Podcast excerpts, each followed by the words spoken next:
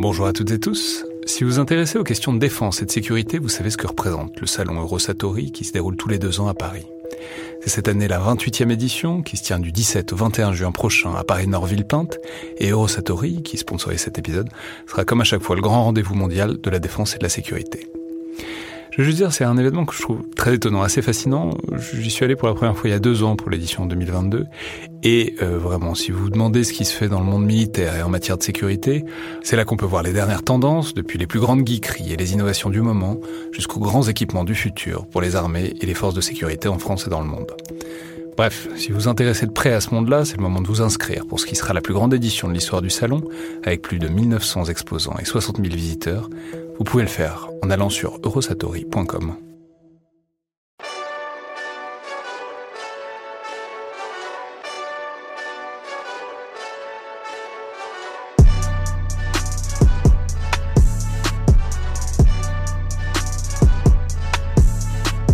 Bonjour à toutes et tous et bienvenue dans le Collimateur, le podcast de l'Institut de recherche stratégique de l'école militaire, l'IRSEM, consacré aux questions de défense et aux conflits armés. Je suis Alexandre Dublin et aujourd'hui ça va être une émission consacrée à la Chine et à son émergence militaire et stratégique en deux parties.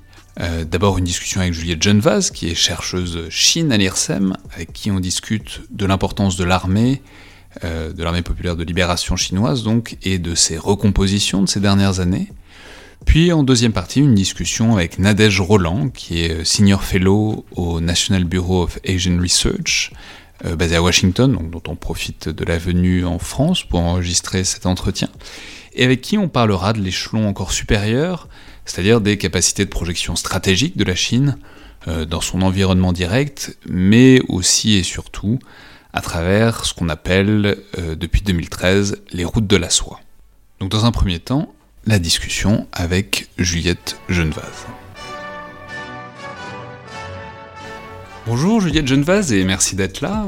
Vous êtes donc chercheuse Chine à l'IRSEM et auteur notamment d'une note de recherche de l'IRSEM sur la réforme de l'armée populaire de libération. Je crois que c'est la numéro 29, euh, qui commence à dater un peu, mais que je recommande chaudement quand même, ça se retrouve très facilement sur le site de l'IRSEM. Alors, on va parler avec vous de ces mutations euh, de l'armée chinoise et de leur importance, mais la première question que j'aimerais vous poser, parce qu'elle place un peu le tableau de, toute cette émission, c'est sur cette idée d'une émergence militaire chinoise, ou au moins euh, d'une montée en puissance. Alors on n'en parle peut-être pas tant que ça en France, puisque ça nous a pris une dizaine d'épisodes maintenant du, collimateur avant d'en faire une émission, mais c'est une idée très fixe par exemple aux États-Unis, dans les milieux stratégiques américains.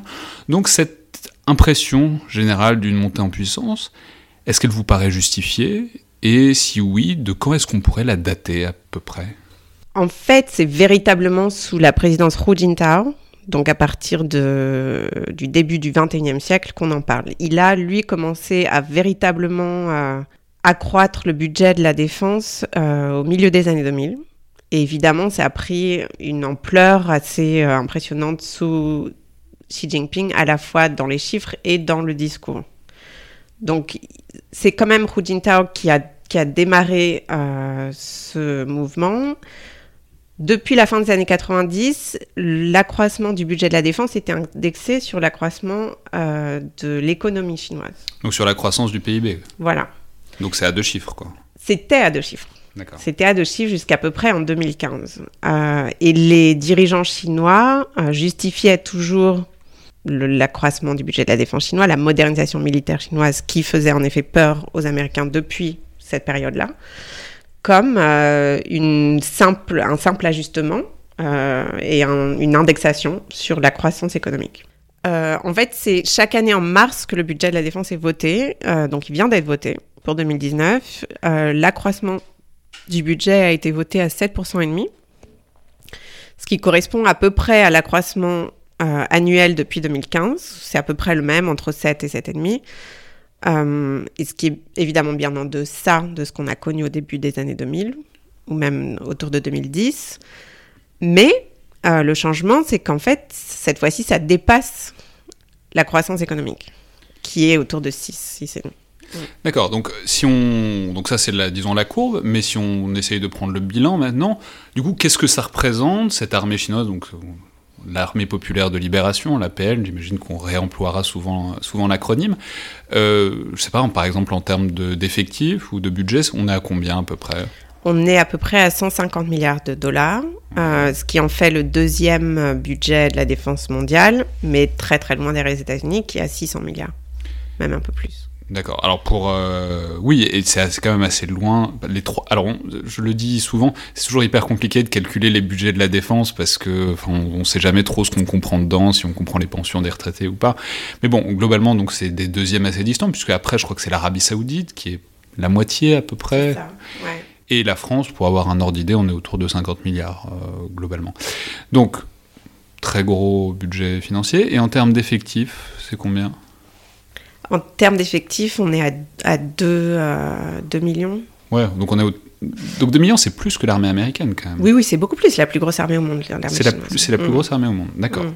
Donc ces effectifs, euh, notamment je crois qu'ils sont en voie de réduction tendancielle, ça a été plus gros, l'armée de libération Ça a été beaucoup plus gros. En fait, on est incertain du nombre euh, aujourd'hui parce que en 2015-2016, Xi Jinping a lancé une réforme militaire importante qui comprend la réduction des effectifs. Donc, il voulait que dans la première phase de ces réformes euh, qui durait de 2017 à 2020, on réduise de 300 000.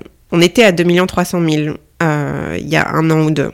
la réduction de 300 000 est quasiment achevée. Je pense que c'est difficile de le savoir avec certitude, mais on est à peu près là. Donc oui, c'est en phase de réduction. 300 000, c'est à peu près l'armée française, quoi. C'est énorme. Et alors, quel est l'objectif de cette réduction? C'est-à-dire, euh, s'il y, y, a une montée des budgets, s'il y a une montée en puissance et la volonté d'une montée en puissance, pourquoi est-ce qu'il y a une réduction des effectifs? Alors, l'armée chinoise, elle a toujours été massive. Euh, ça a traditionnellement été une armée de terriens. Euh, fondée sur une stratégie continentale qui requérait euh, l'emploi massif de, soldats et d'officiers. L'idée euh, depuis, depuis les années 90, c'est de transformer euh, cette masse de soldats et d'officiers en une armée qui est qualitativement modernisée. Et l'idée depuis le début des années 2000, c'est de transformer cette mécanisation de l'armée en une digitalisation, une numérisation de l'armée.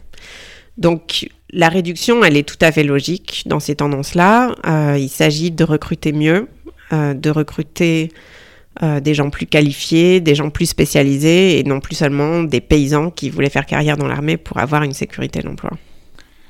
D'accord. Alors derrière donc cet objectif de rationalisation, de montée en puissance, est-ce que vous pourriez nous dire quelques mots, disons, de la vision même de l'armée qui a derrière C'est-à-dire quelle, euh, quelle place a l'armée dans l'imaginaire euh, chinois d'une puissance économique, d'une puissance industrielle, quelle, disons, quelle place a le regard d'une puissance militaire de ce point de vue-là dans l'imaginaire, j'imagine, du Parti communiste, mais au-delà, euh, plus collectivement en Chine, quoi euh, plus collectivement en Chine, c'est très difficile à savoir.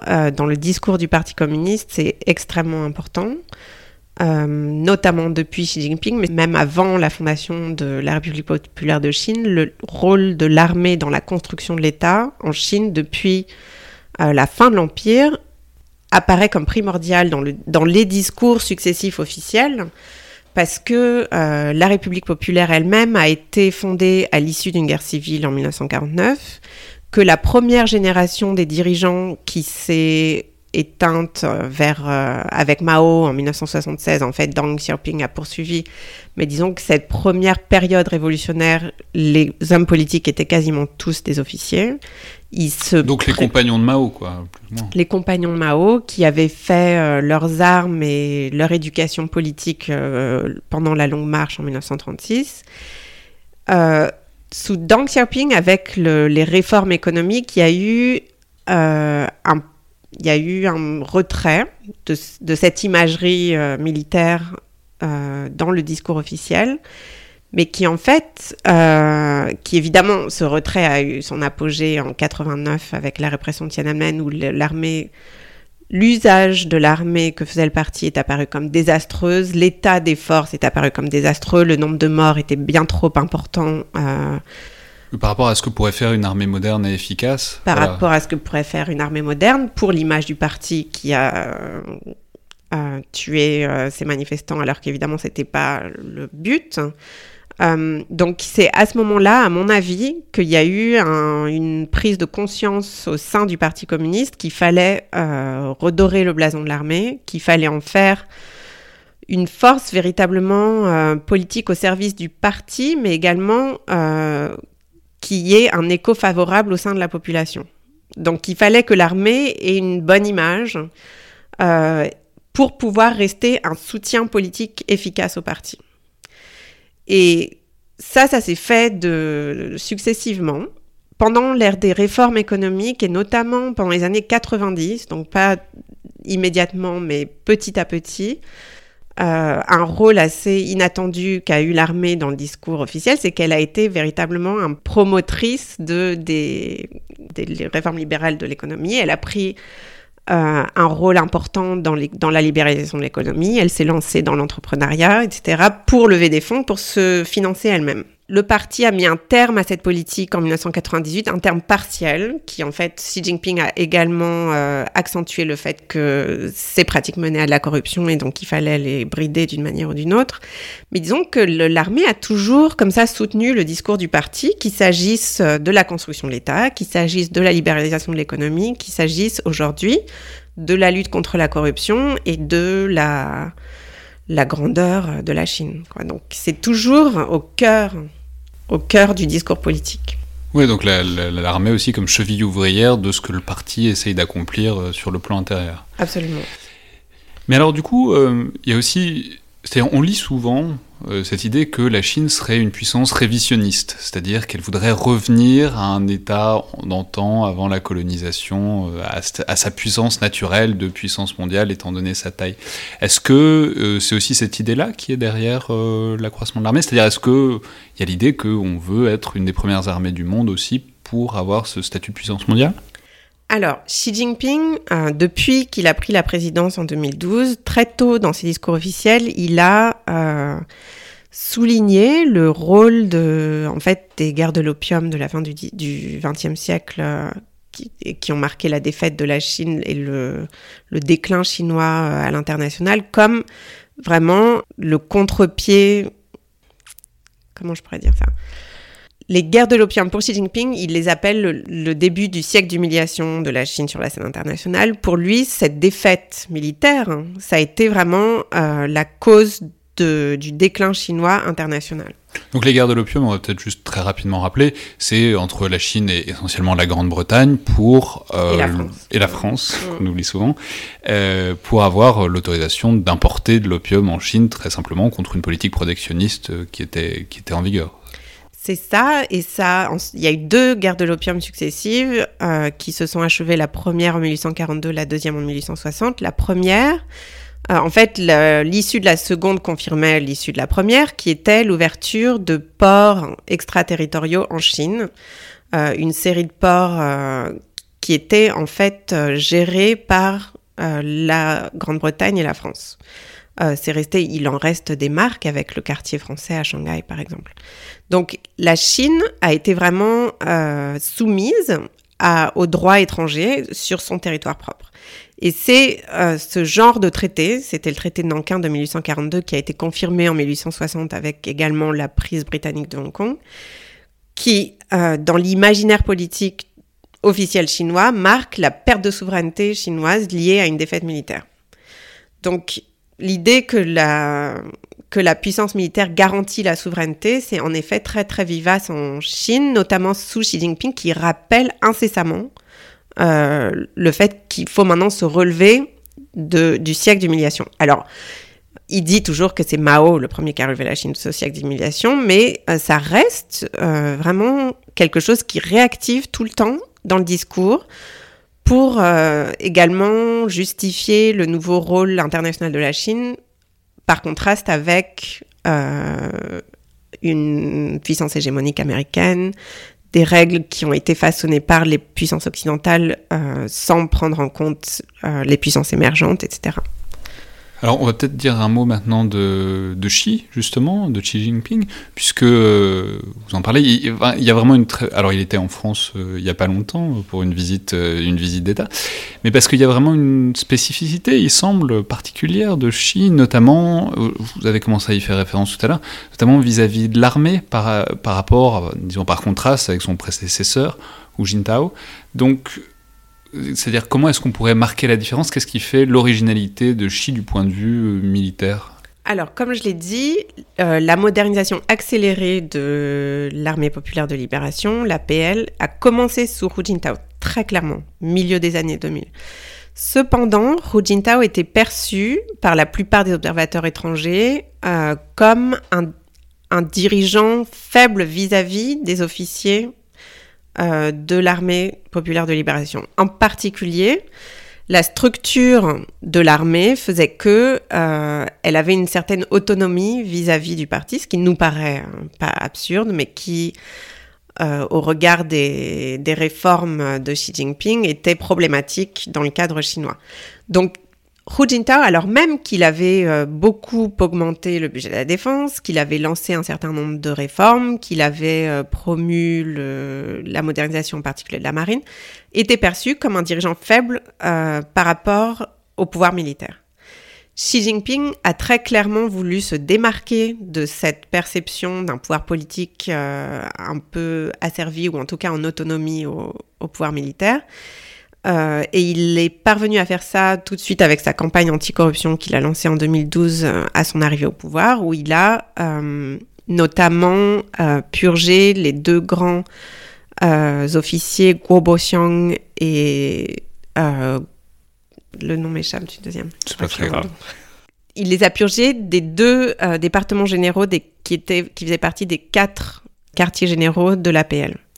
Donc, purger ces deux figures-là, c'était tout de suite se démarquer de la faction qu'avait mis Hu Jintao au pouvoir dans l'armée et qui avait été perçue comme ayant acquis une autonomie problématique euh, vis-à-vis du parti.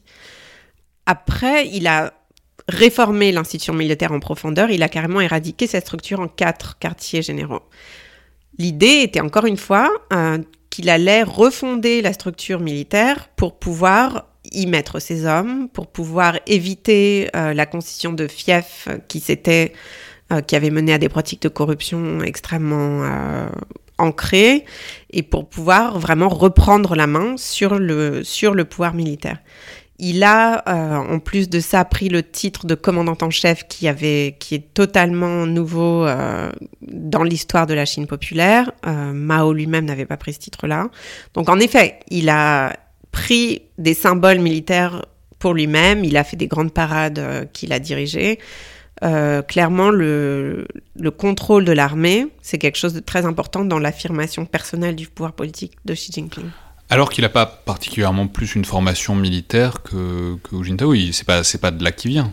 C'est pas de là qui vient, mais avant euh, de gravir les échelons du pouvoir central en Chine, il avait été posté euh, dans la province du Fujian, qui est la province face à Taïwan dans le sud de la Chine. Et là, il avait été, euh, il avait, coordonné la gestion de cette région militaire-là. Donc, il s'était fait quand même un réseau de, militaires qu'il a ensuite mis à la tête de l'armée qu'il a réformée. D'accord. Alors, Maintenant, euh, vous avez commencé à y faire référence et c'est un peu en filigrane depuis le début, mais il y a un élément extrêmement important dont il faut parler, c'est euh, la marine chinoise et son évolution, puisque, euh, vous l'avez dit, donc réduction de l'armée de terre, rationalisation, mais en même temps croissance de la marine qui a de plus en plus d'importance. Alors, je, donc c'est une montée en puissance qui est extrêmement spectaculaire, je, je vais peut-être donner quelques chiffres. Donc en 96, la flotte consistait, donc la flotte chinoise c'était 57 navires, 57 destroyers à frégate, mais dont seulement 3 avaient des missiles mer-air, ce qui de fait les laissait à peu près à la merci de tout ce qui pouvait les attaquer, globalement, et 80 sous-marins qui étaient essentiellement des vieux modèles soviétiques des années 50.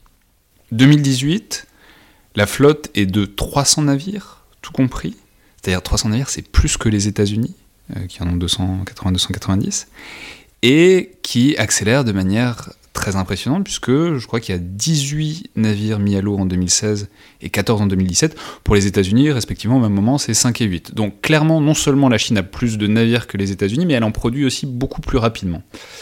Donc voilà, on voit le constat, le décalage frappant. Euh, qu'est-ce que vous en pensez? Qu'est-ce que c'est que ce tournant dans la construction militaire, dans cette capacité navale chinoise qui augmente de manière vertigineuse Alors, euh, en effet, l'accélération du processus a été très très euh, forte. Elle s'est fondée sur une base industrielle euh, importante. Disons que c'était la production aussi intense de, de, bâtiments militaires a pu se faire parce qu'il y avait une base industrielle navale importante en Chine qu'il a été intéressant d'activer, d'intensifier. Donc ça a été à la fois une politique industrielle et une politique militaire. Euh, dans le discours et dans la, disons, dans la stratégie de modernisation militaire, euh, il est indéniable que la marine a pris une place euh, très importante, notamment, encore une fois, depuis Hu notamment depuis 2006. Mais je voudrais souligner le fait que cette place, encore une fois, c'est faite dans un cadre pas seulement militaire. C'est-à-dire que le plan quinquennal de 2006-2010, donc de planification industrielle du pays, faisait une grande place euh, au domaine maritime. Donc vraiment, il y a un lien euh, industriel à cet accroissement maritime. Euh, il n'empêche que, en fait, même avant l'avènement de Xi au pouvoir, donc en 2012, quelques mois avant son avènement, Hu Jintao avait mis en place ce qu'il appelle, en fait, s'appelle un petit groupe dirigeant qui est euh, l'agrégation de, de, plusieurs euh, ministres ou hauts fonctionnaires qui appartiennent à des ministères différents, euh, à propos des droits maritimes. Et c'était Xi Jinping qui avait été mis à la tête de ce, de ce petit groupe dirigeant sur la force maritime et sur les droits maritimes. Donc, Xi Jinping a en fait fondé son, son avènement au pouvoir là-dessus. C'était la principal, euh, le principal poste de pouvoir qu'il avait avant, avant de devenir secrétaire général du parti. Donc oui, le, la puissance navale, euh, c'est devenu pour la Chine quelque chose à la fois de intéressant pour le développement économique, donc ça c'est là-dessus là-dessus que ça s'est fondé, et également évidemment euh, un domaine de projection de puissance, puisque encore une fois ça ça remonte en fait aux années 80, l'idée que on devait établir un, certain contrôle sur les mers proches. Euh, ça a été là-dessus que, s'est fondée la modernisation de la marine euh, dès les années 80.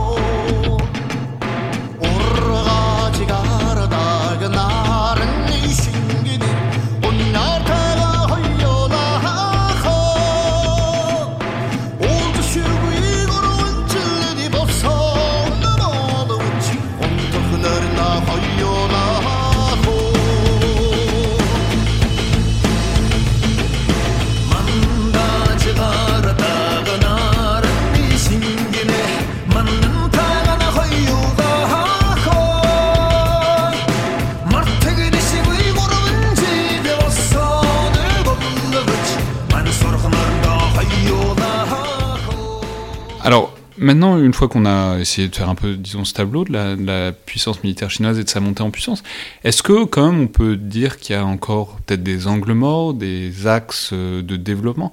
Euh, Je pensais euh, notamment. alors, je disais dans votre note de recherche, notamment que la très forte importance historique de l'armée de terre, ça faisait qu'il y avait du mal à combiner les trois armées. par exemple, pour des opérations. Voilà, disons quelles sont encore les, donc quelles sont les priorités du moment en fait pour le développement de l'armée chinoise à votre avis? Les priorités, euh, elles sont très importantes. Disons que l'armée chinoise reste quand même très en retard vis-à-vis de l'armée américaine. Euh, c'est pour ça que je pense que l'image un peu belliqueuse qu'on fait de la Chine est assez hors de propos. La Chine n'est pas en mesure, en fait, de se lancer dans une guerre euh, aujourd'hui. Pourquoi? D'abord parce qu'elle est aux prises avec cette réforme que Xi Jinping a programmée. Euh, cette réforme, même si elle va assez vite, puisqu'on en voit les effets, euh, les, les, régions militaires ont été restructurées, les commandements ont été changés, euh, elle va quand même prendre beaucoup d'années pour euh, vraiment... c'est à quelle raison Donc vous avez dit ça a commencé en 2015, il y en a pour combien de temps? Ça a commencé en 2016, la première étape était programmée pour 2020, mais en fait, au-delà de ça, moi, je pense qu'il faut toujours garder en tête que la réforme militaire euh, et la modernisation de l'armée est toujours vue dans un cadre de modernisation de l'État. Et les deux grandes dates que Xi Jinping a données, c'était 2021, euh, le centenaire de la fondation du Parti communiste chinois, et 2049, le centenaire de la République populaire de Chine. Donc c'est en fait dans ces deux dates butoirs-là qu'il faut voir la réforme euh, militaire de Xi, qui la met au cœur de sa stratégie de rénovation de l'État. Euh, les faiblesses de l'APL sont très grandes. Euh, en fait, la, taille de l'armée, c'est la première faiblesse, puisque tous ces gens-là, il faut les former. En fait, la Chine ne parvient pas à recruter un, un, personnel professionnalisé, spécialisé comme elle le souhaiterait, euh, et elle n'a pas la capacité de les former. Donc ça reste euh, quand même des gens assez peu formés pour la plupart qui s'engagent et qui restent euh, pas forcément très longtemps dans l'armée. Donc la taille elle-même, la gestion simplement de, des ressources humaines que représente l'armée, c'est ça occupe le plus gros, à mon avis, de, des inquiétudes euh, chinoises et de, des, disons, des, des restructurations qui ont lieu sous cette réforme. Les autres faiblesses tiennent au fait que oui, la Chine acquiert tous ces équipements extrêmement modernes euh, et c'est ça qu'on voit, mais il faut former les officiers à les utiliser. Euh, ça, ça prend du temps.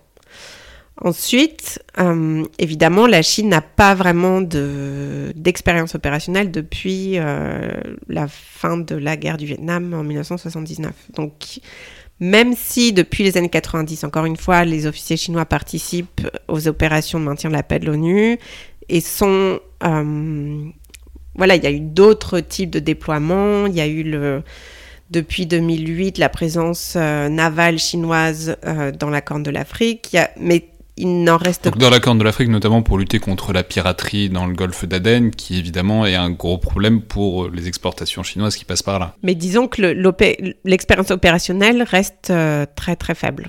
Et donc, euh, ne serait-ce que l'entraînement, il y a eu des changements importants dans l'entraînement des troupes, mais c'est tout nouveau.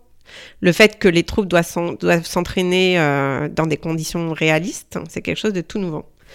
Euh, donc il y a vraiment. En opposition à des revues militaires, à des. Oui, à des simplement des exercices formels euh, de représentation. Euh, donc je pense que voilà, on a, on voit une face assez reluisante de l'APL qui cache beaucoup, beaucoup de faiblesses.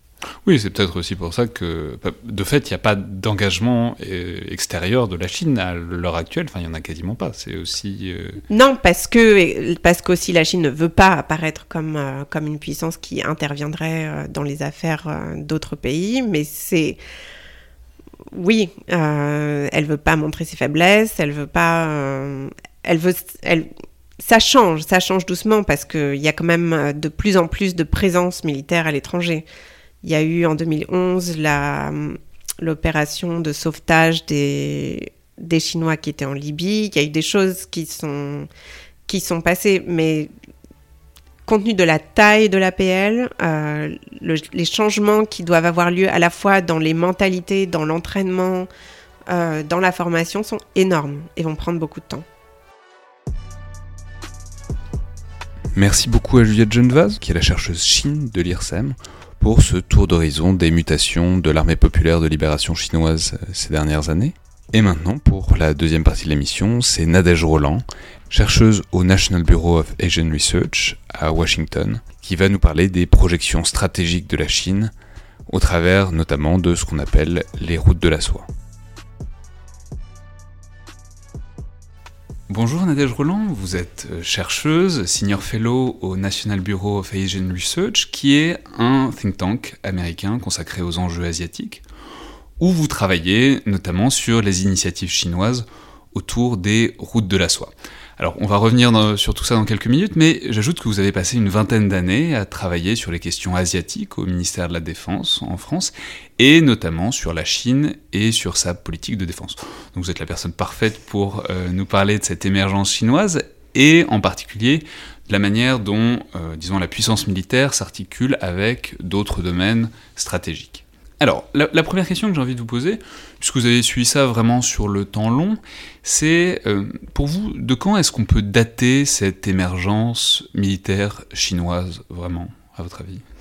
Avant de commencer, je vais vous remercier euh, de m'avoir invité euh, à ce podcast et, et très heureuse d'être ici pour parler de cette émergence chinoise dans le domaine stratégique et militaire. En fait, on peut le dater euh, des années 80, euh, l'émergence euh, militaire chinoise, avec la mise en place des réformes par Deng Xiaoping, qui visaient à tourner la page de l'époque maoïste et de transformer le pays en un pays beaucoup plus moderne. et les réformes militaires étaient déjà une partie des réformes que Deng Xiaoping voulait mettre en place, avec une modernisation avec quatre modernisations, dont la modernisation militaire. Donc c'est un long processus. Ouais, mais alors, puisque vous, vous avez suivi ça même de l'intérieur, c'est-à-dire depuis le ministère de la Défense, euh, est-ce que vous avez eu l'impression qu'il y a eu un moment où il y a eu une sorte de déclic, où il y a eu une sorte de prise de conscience particulière dans les milieux militaires français de cette émergence et qu'il fallait faire quelque chose ou pas d'ailleurs? Euh, Est-ce que, est que vous avez eu l'impression d'un moment, d'un déclic ou pas? De la part euh, de, des, autorités, des autorités françaises de la défense, euh, c'était un long suivi euh, également depuis le début des années 80, quand on a vu l'émergence, enfin le début de cette volonté de moderniser l'appareil militaire chinois. Et donc il n'y a pas eu un déclic particulier. je pense que c'était une phase d'observation euh, comme tout pays émergent. Euh. Parce que le, parallèle, c'est là que c'est intéressant, que vous travaillez aux États-Unis, vous êtes basé à Washington. D'ailleurs, c'est pour ça qu'on profite de votre passage à Paris pour vous avoir dans le podcast. Mais du coup, c'est intéressant parce qu'on a eu l'impression qu'il y a eu vraiment une grosse prise de conscience, euh, peut-être d'un coup, dans l'administration américaine. On a parlé du pivot asiatique, on a parlé d'un changement de priorité d'un coup depuis le Moyen-Orient vers l'Extrême-Orient on a l'impression que ça reste un sujet assez, enfin présent, mais assez lointain pour l'administration militaire française. Donc, vous, je sais pas comment est-ce que vous en pensez. Comment est-ce que vous pouvez comparer, disons, l'attitude des deux organismes de défense de ce point de vue-là? Ah oui, alors bon, là, on, pourrait avoir euh, tout un podcast sur les différences entre les États-Unis et la France dans la perception de sécurité, en fait vis-à-vis des États-Unis, euh, euh, la, montée en puissance chinoise est, au cœur euh, de, des préoccupations stratégiques depuis très très longtemps, du fait de la présence militaire américaine dans le Pacifique et en Asie de l'Est. Pour la France, c'est un petit peu différent. L'éloignement géographique a fait effectivement que pendant très longtemps, on a observé un peu de loin ces développements chinois, militaires chinois. Peut-être que la prise de conscience s'est faite plus, de façon plus importante euh, euh, autour des années 2010, euh, quand, la, quand la Chine a commencé à pousser un peu plus fortement sur ses, sur ses frontières maritimes notamment avec des agressions sur le territoire maritime japonais et puis en mer de Chine du Sud également. Oui, bah alors justement, allons-y. Donc pour, euh, disons pour procéder un peu par cercle concentrique, euh, mhm. j'aimerais justement commencer par, disons, les conséquences immédiates de cette euh, émergence militaire avec les voisins de la Chine, la montée générale des tensions. Donc dites-moi ce qui vous apparaît comme, disons, le point de friction le plus important immédiatement? Est-ce que c'est, par exemple, la mer de Chine du Sud euh, avec euh, voilà dont on parle beaucoup, avec des tensions avec le Vietnam, avec les Philippines, avec la mm. Malaisie. Est-ce que c'est ça qui vous apparaît en premier lieu alors, les tensions en mer de Chine, au pluriel, hein, mer de Chine de l'Est et mer de Chine du Sud, sont les plus immédiates euh, et les plus peut-être les plus visibles depuis maintenant une dizaine d'années euh, du fait de cette présence accrue et, euh, et de, de, la part de la marine chinoise, des gardes-côtes et d'un certain nombre d'administrations maritimes chinoises également, civiles, qu'on appelle les, les, milices maritimes en fait chinoises. également des défis sur le plan de du droit international maritime euh, qui également a causé euh, cette prise de conscience en France parce que en tant que grande puissance euh, maritime et navale, nous avons des intérêts dans le monde entier, nous avons des zones économiques exclusives maritimes dans le Pacifique, dans l'océan Indien et du coup cette, cette expansion navale et maritime chinoise posait question en fait à nos autorités. Euh, et pour en revenir à, quels sont les points de friction, ce qui se passe en mer de Chine, au pluriel encore une fois, euh, c'est aussi une sorte de euh, d'extension de la volonté de la RPC, de la, la Chine populaire, d'unifier Taïwan au continent. et donc, Taïwan reste au cœur vraiment des priorités militaires de la Chine. Oui, parce que même on peut dire qu'il y a une recrudescence des tensions avec Taïwan ces derniers temps. Je crois qu'un des points marquants pour ça, ça a été l'élection d'une nouvelle présidente en 2016. Est-ce que vous pouvez nous expliquer un peu le pourquoi du comment comment est-ce que c'est revenu, disons, particulièrement sur le devant de la scène? Parce que la situation était relativement stable depuis de nombreuses années, quand même. Mais en fait, tout dépend du gouvernement qui est élu à Taipei. Euh, donc, euh, soit un gouvernement, euh, disons, pro euh, réconciliation avec euh, le continent, euh, le Kuomintang, et soit un gouvernement qui est pas, pas pro-indépendantiste, mais parce qu'on ne prononce pas le mot d'indépendance à Taïwan. Alors, on va peut-être rappeler juste la situation. Donc c'est bon depuis 1949, donc depuis la mhm. défaite du Kuomintang face aux forces communistes disons, de, Mao Zedong. Mhm. Le Kuomintang s'est retiré sur Taïwan, qui et se pense donc gouvernement légitime de la Chine, et la Chine enfin, exige toujours euh, Taïwan en quelque sorte. Donc on a cette situation intéressante de Taïwan revendique la Chine et la Chine revendique Taïwan. Oui, si on veut. l'une étant plus probable que l'autre. Mais euh, non, et du coup, voilà, c'est avec le problème, ce serait une sortie du statu quo de cette espèce de. C'est-à-dire que oui, Pékin euh, euh, revendique euh, sa souveraineté sur cette île qui est maintenant République de Taïwan, qu'elle ne reconnaît pas et, dont elle contraint absolument l'espace diplomatique et l'espace international, en espérant réduire au maximum la marge de manœuvre de la République de Taïwan et de Taipei.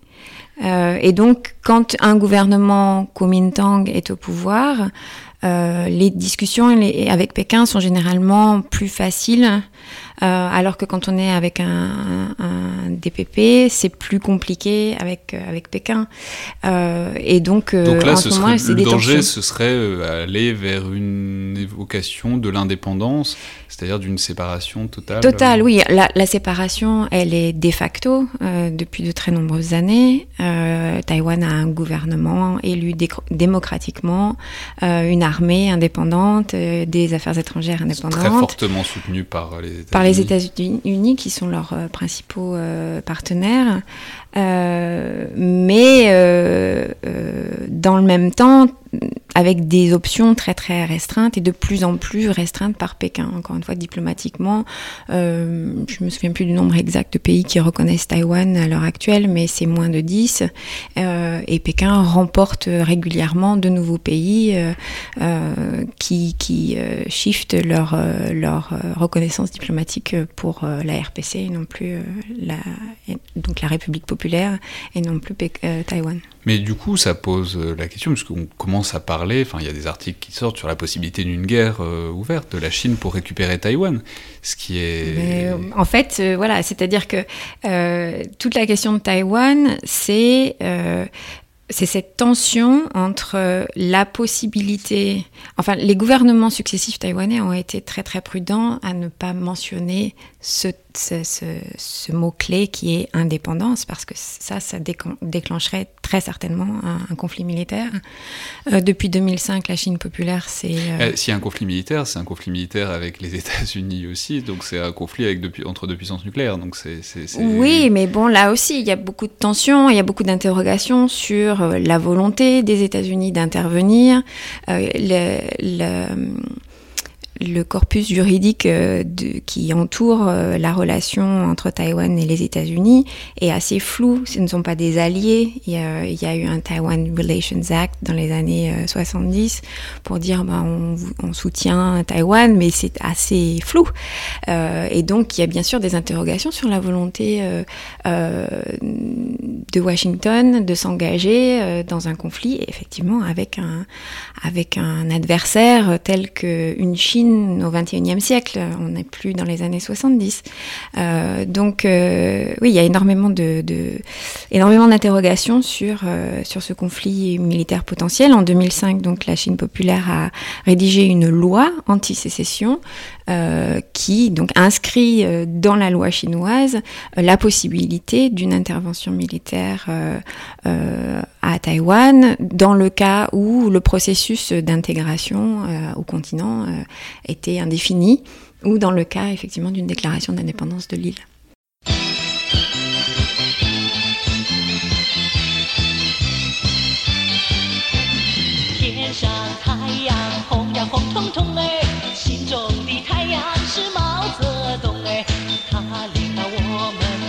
解放哎，这里翻身当家做主人，咿呀咿子哟，呀呀子哟啊，这里翻身当家做主人。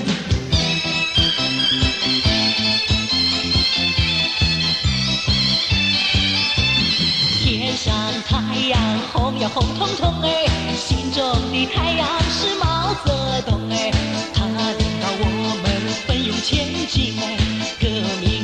山一呀一片红哎，一呀一自由，呀呀自由啊，革命江山一片红。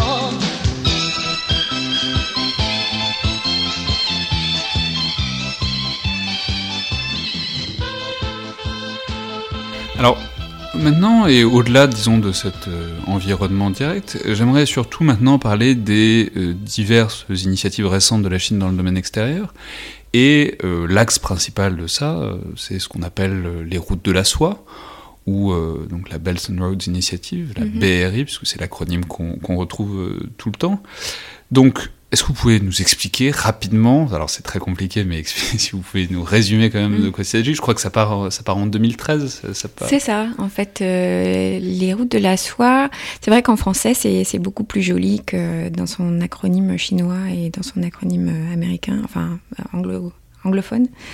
Euh, donc ça part de deux discours effectués euh, à la fin 2013 par Xi Jinping, un au Kazakhstan, qui met en place euh, une ceinture économique euh, des routes de la soie, donc continentale.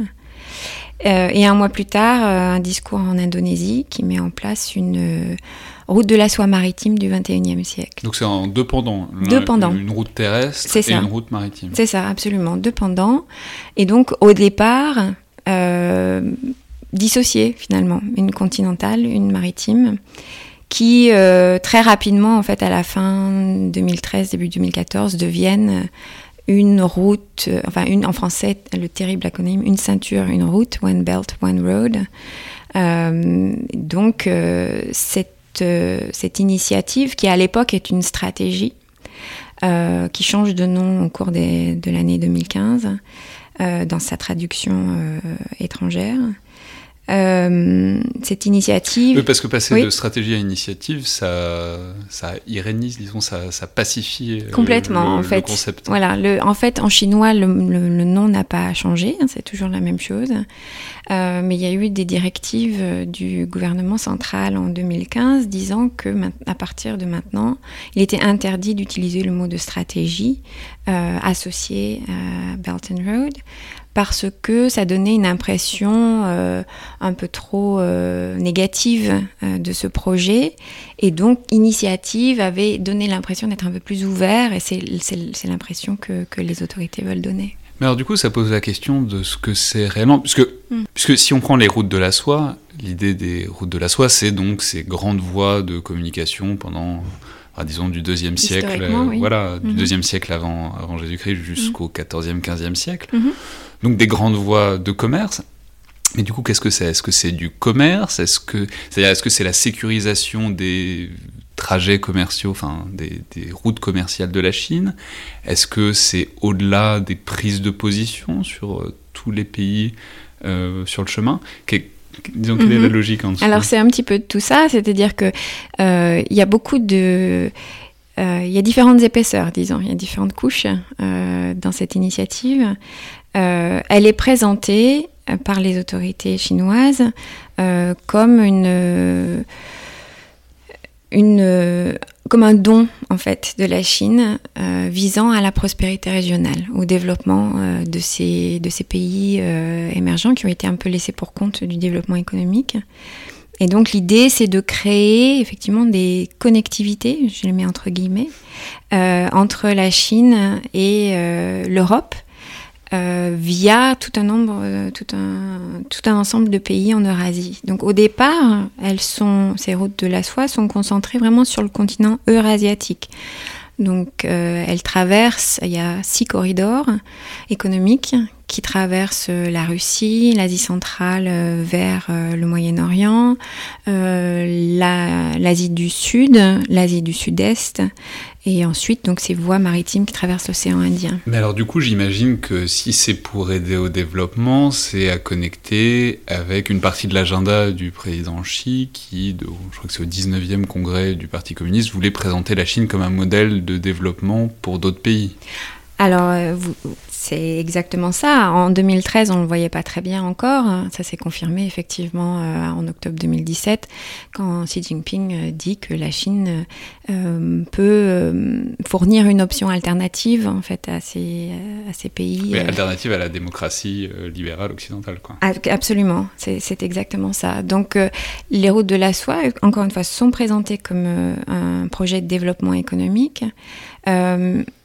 Mais alors, il y a deux choses qui sont importantes de garder en tête. La première, c'est que euh, le développement des infrastructures, qui est très très souvent mis en avant quand on parle de ce projet, n'est qu'une partie de ce que Pékin a présenté en 2013. C'est-à-dire que euh, il y a cinq connectivités et le développement des infrastructures n'est que le deuxième. Le premier, c'est une Donc les infrastructures, c'est des routes, quoi. Oui, euh, c'est-à-dire les ports, les routes, les chemins de fer, euh, les pipelines, les réseaux de fibre optique, etc. c'est ça qu'on voit le plus souvent parce que ça se voit bien sur une carte. C'est physique, c'est concret, donc ça se voit beaucoup plus aisément. mais la première des connectivités, c'est une coopération politique. Donc la deuxième, les infrastructures. La troisième, euh, un commerce, le commerce. Euh, la quatrième, une intégration financière, ce qui est quand même pas rien comme, euh, comme projet. Et la cinquième, ce qu'on appelle les relations entre personnes. Donc, L'intégration financière, c'est surtout intéressant venant d'un régime encore théoriquement communiste. Oui, en fait. Avec des pays qui ne le sont pas. Parce que l'intégration financière, en fait, ce que la Chine cherche à faire, c'est euh, internationaliser sa monnaie. Euh, comme vous le savez, le gouvernement chinois est beaucoup dans le contrôle euh, de son économie et sa monnaie n'échappe pas au contrôle en fait. Et donc, euh, pour permettre euh, une sorte d'internationalisation de sa monnaie tout en gardant le contrôle, euh, les routes de la soie peuvent beaucoup aider parce qu'il y a des transactions financières, des, des, des swaps en fait euh, de monnaie euh, qui sont intégrés totalement dans les accords qui ont lieu sous le couvert des routes de la soie. Mais ces cinq connectivités. Désolé, je vous ai coupé. La cinquième, mm. c'était quoi? Les, les, relations entre personnes. Donc ça inclut échange d'étudiants, de touristes, échange scientifiques et techniques, etc., etc. Mais ces cinq connectivités ne sont pas un objectif. L'objectif, c'est la création d'une communauté de destin. Et donc cette communauté de destin, c'est très poétique, euh, mais vraiment si on met tout bout à bout, c'est une, c'est une sorte de vision que Pékin a d'une intégration euh, régionale, d'une intégration régionale sous sa prédominance en fait. Et donc c'est là qu'intervient ce que vous disiez tout à l'heure sur la promotion de ce nouveau modèle de développement, parce que alors que Pékin étend son influence sur une région de plus en plus importante, comme je vous le disais au départ, ces routes de la soie étaient assez concentrée sur le continent eurasiatique. Euh, depuis, euh, elle s'est étendue euh, au Pacifique Sud, à l'Arctique, à l'Afrique et aussi à l'Amérique latine. Donc c'est un projet qui est devenu totalement mondial. Oui, c'est ça. Mais euh, du coup, euh, oui, effectivement, si, c'était vraiment un don, ce serait un gros gros don quand même, parce que, alors je sais pas, vous avez peut-être des meilleurs chiffres que moi, mais on parle souvent d'un trillion de dollars, donc c'est 1000 milliards. Mhm. Euh, alors ces 1000 milliards, en fait, sont une, c'est un calcul qui est fait à partir, d'abord Xi Jinping n'a jamais dit voilà, nous allons investir un, trillion, un mille milliards de dollars dans les routes de la soie. Ce chiffre-là euh, n'est pas un chiffre euh, qui a été officiellement annoncé avec euh, la BRI. C'est c'est l'addition de plusieurs promesses qui ont été faites par la China Development Bank, donc la banque de développement chinoise, euh, qui a promis euh, d'investir 900 euh, milliards de dollars dans divers projets de routes de la soie. Il y a aussi le fonds pour les routes de la soie qui a qui est doté de 40 milliards de dollars, etc. Donc c'est une accumulation, c'est une addition de tous ces chiffres qui ont été avancés par diverses entités chinoises. mais on ne sait pas vraiment euh, bon, là encore, il faut faire la différence entre les, les investissements chinois et les prêts chinois qui sont donnés. Exactement, parce que la question du coup c'est celle des contreparties, c'est-à-dire euh, on présente ça comme de l'influence chinoise, donc euh, plus ou moins gratuite, enfin plus ou moins avec des contreparties très lointaines. Oui. Mais on a vu aussi dans quelques cas la Chine soit redemander son argent, soit demander d'être compensé pour les investissements qu'elle a fait. Je crois que notamment ça s'est passé au Sri Lanka il n'y a pas mhm. très longtemps. Mhm. Euh, donc est-ce que vous pouvez nous en parler un peu et nous expliquer, disons, pourquoi? Parce que ça a aussi mis, si ce n'est un coup d'arrêt, mais ça a fait réfléchir un peu tout le monde à ce que la Chine cherchait à faire par là. Oui, absolument. C'est vrai que donc ce ne sont pas des investissements, ce ne sont pas des dons. Euh, contrairement par exemple aux investissements euh, européens dans, dans les infrastructures. ce sont des prêts euh, qui sont souvent en, plus donnés avec des taux d'intérêt assez importants. Euh, et quand on est un, pays euh, qui, qui est en développement, ces prêts peuvent être assez lourds en fait pour l'économie du pays et difficilement remboursables. C'est-à-dire que euh, les gouvernements peut-être se précipitent parce qu'ils pensent que ça va être euh, euh, une manne financière qui va arriver et puis il y, a y a un réel besoin d'infrastructures en Asie.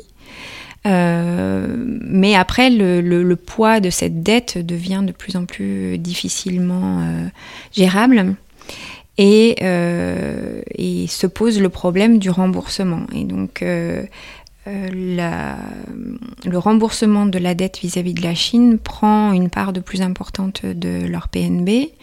Euh, ils essayent de trouver des solutions pour pouvoir les rembourser. Euh, et dans certains cas, donc notamment dans le cas du, Sri Lanka, et c'est le, le cas le plus le plus important, le plus symbolique, et comme vous l'avez dit, celui qui a, qui a un peu fait prendre conscience de, de ce qui pouvait arriver à ces, à pays fragilisés.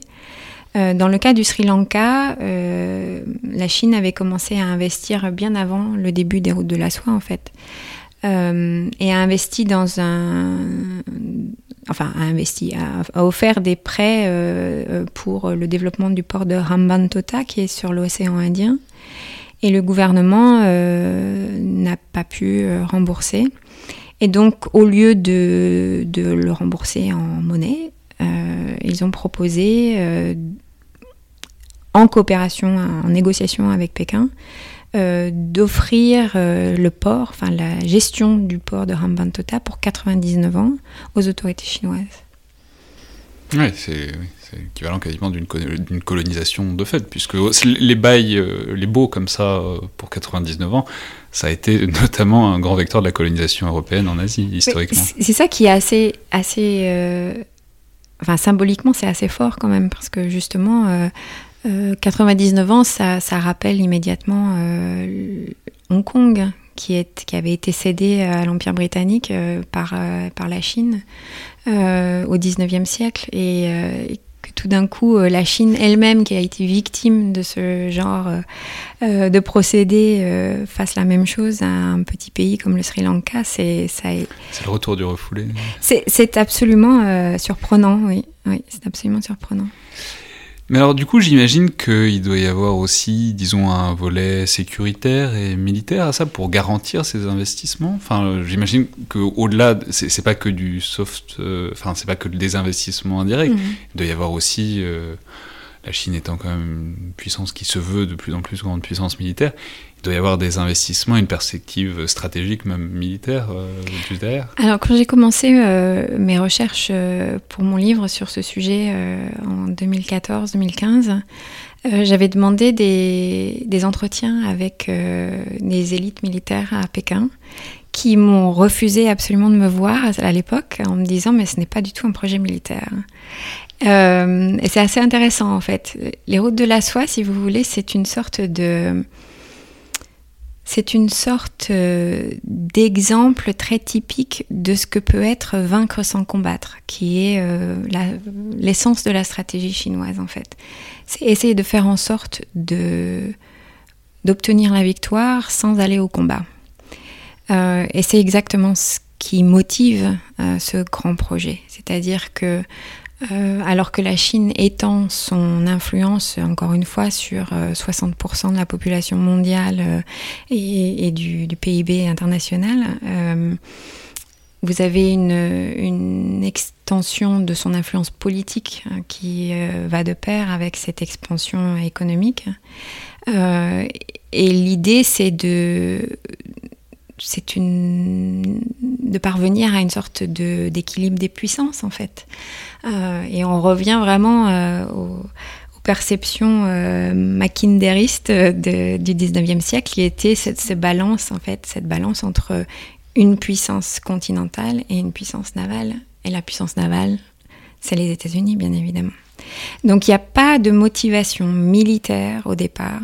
C'est une motivation stratégique euh, la motivation militaire, on la voit, euh, on commence à l'apercevoir dans la possibilité de transformer euh, ces différents investissements dans des infrastructures, notamment portuaires, en peut-être plus tard base logistique ou base navale chinoise. Oui, parce que c'est ça qui est très intéressant, c'est que donc la puissance chinoise euh, militaire grossit énormément, notamment la flotte, mais en même temps on sait que la limite à ça, c'est toujours la capacité de la Chine à se projeter et intervenir extérieurement, parce qu'elles ont eu peu de succès de ce point de vue-là, et que notamment la Chine n'a pas, de, enfin, elle en a une depuis peu de temps à Djibouti, mais sinon elle n'a pas de base à l'étranger.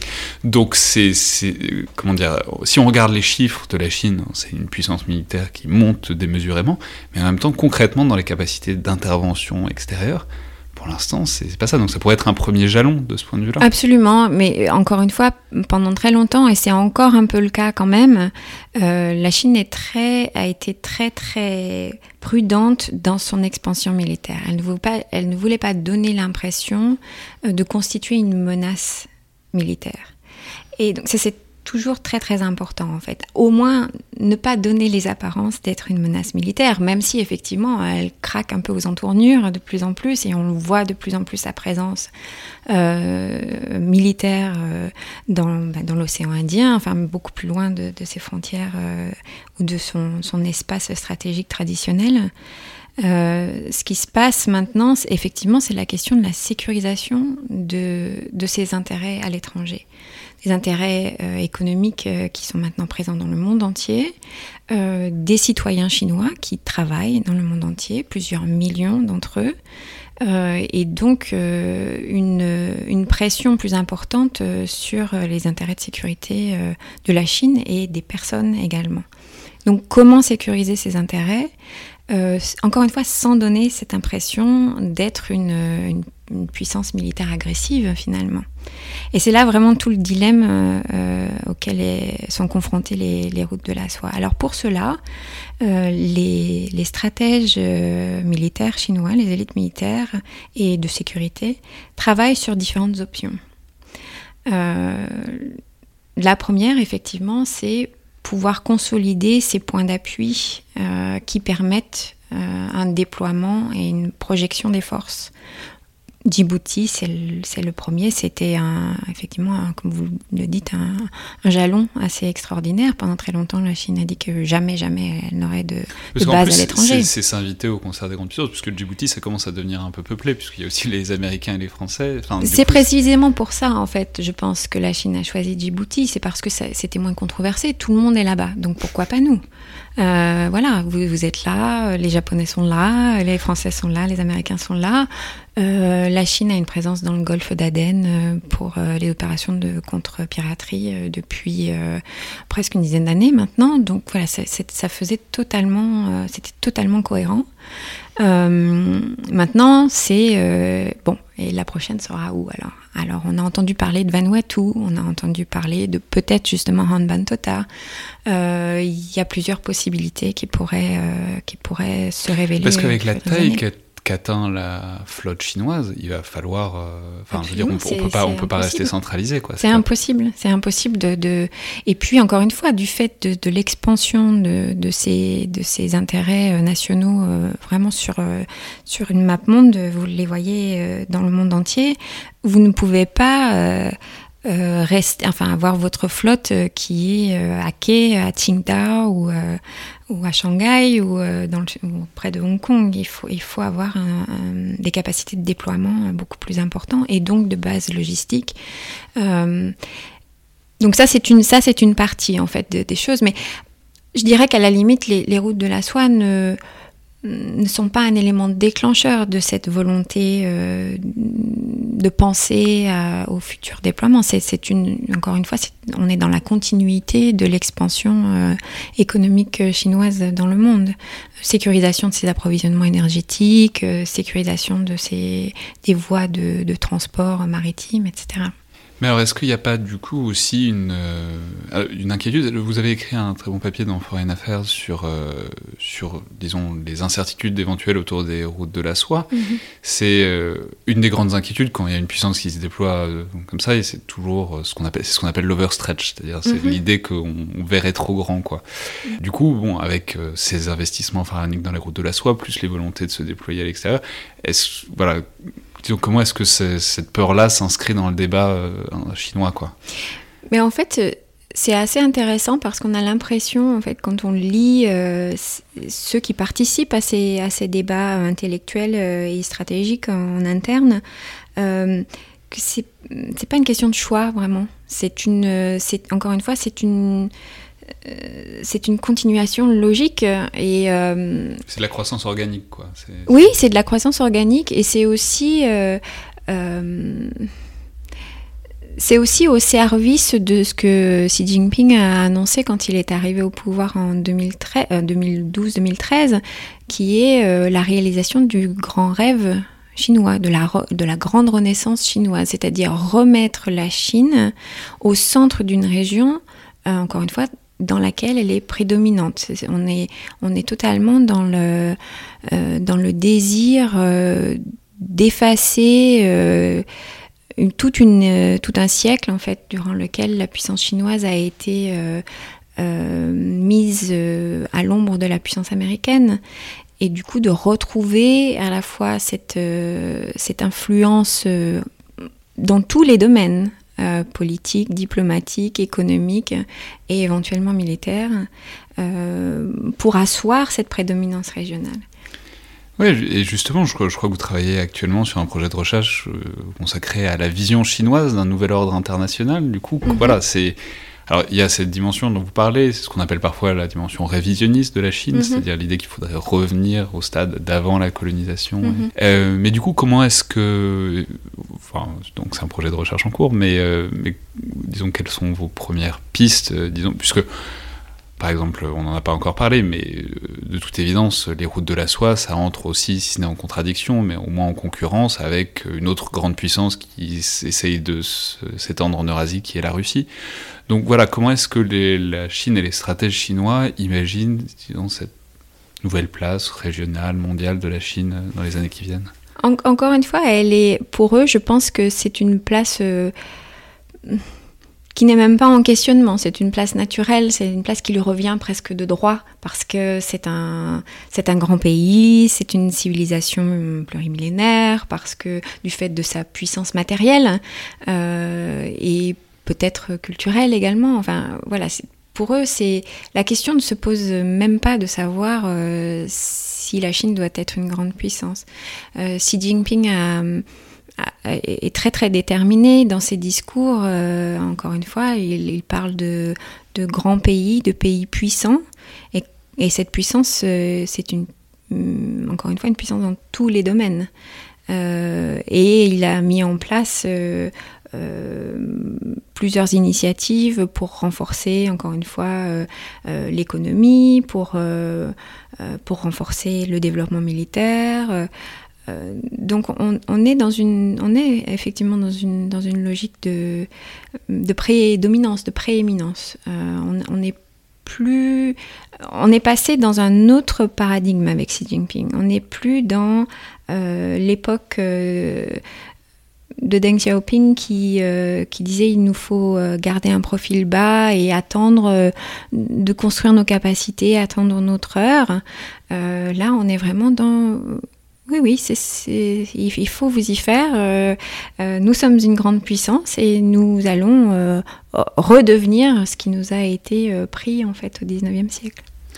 Oui, donc c'est l'idée d'un quoi d'un partage d'influence avec avec les avec les États-Unis évidemment, avec la Russie, avec faut couper aussi, avec l'Europe. Parce que ce qui est intéressant aussi, c'est que par exemple les routes de la soie, ça relie la Chine à l'Europe techniquement.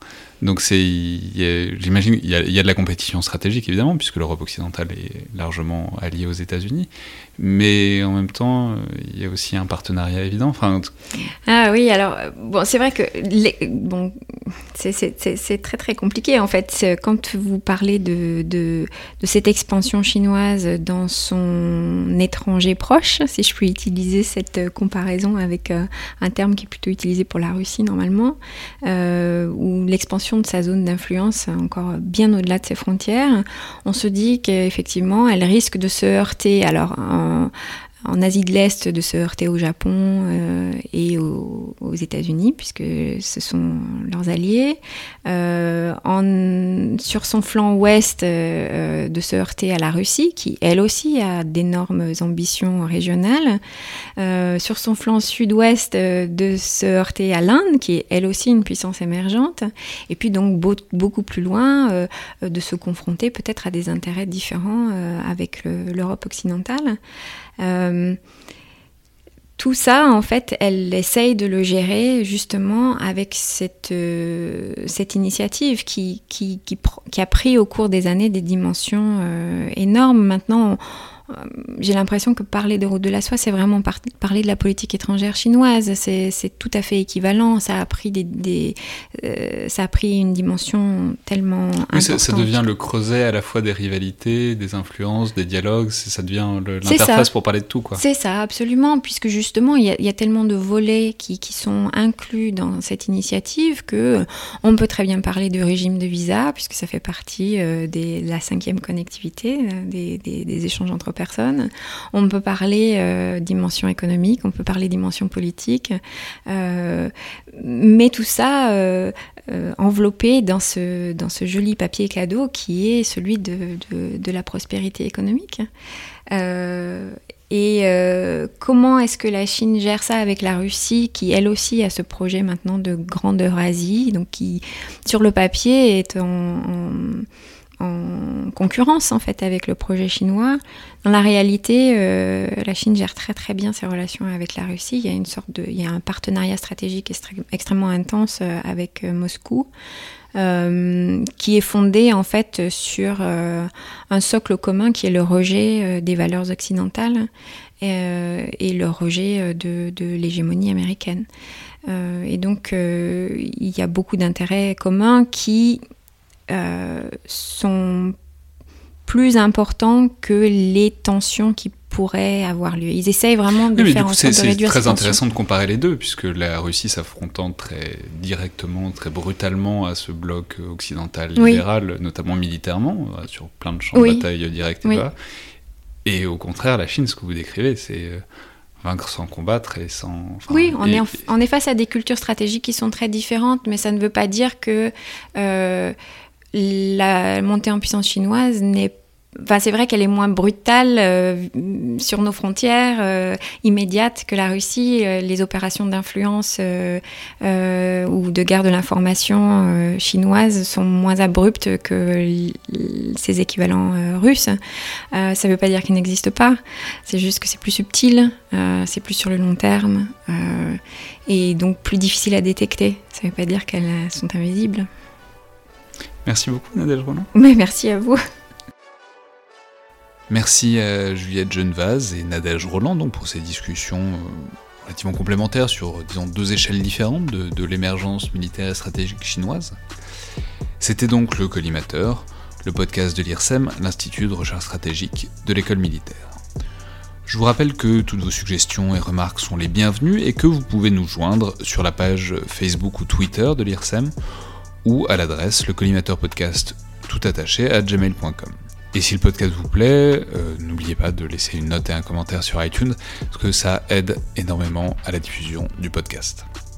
Merci à toutes et tous, et à la prochaine fois.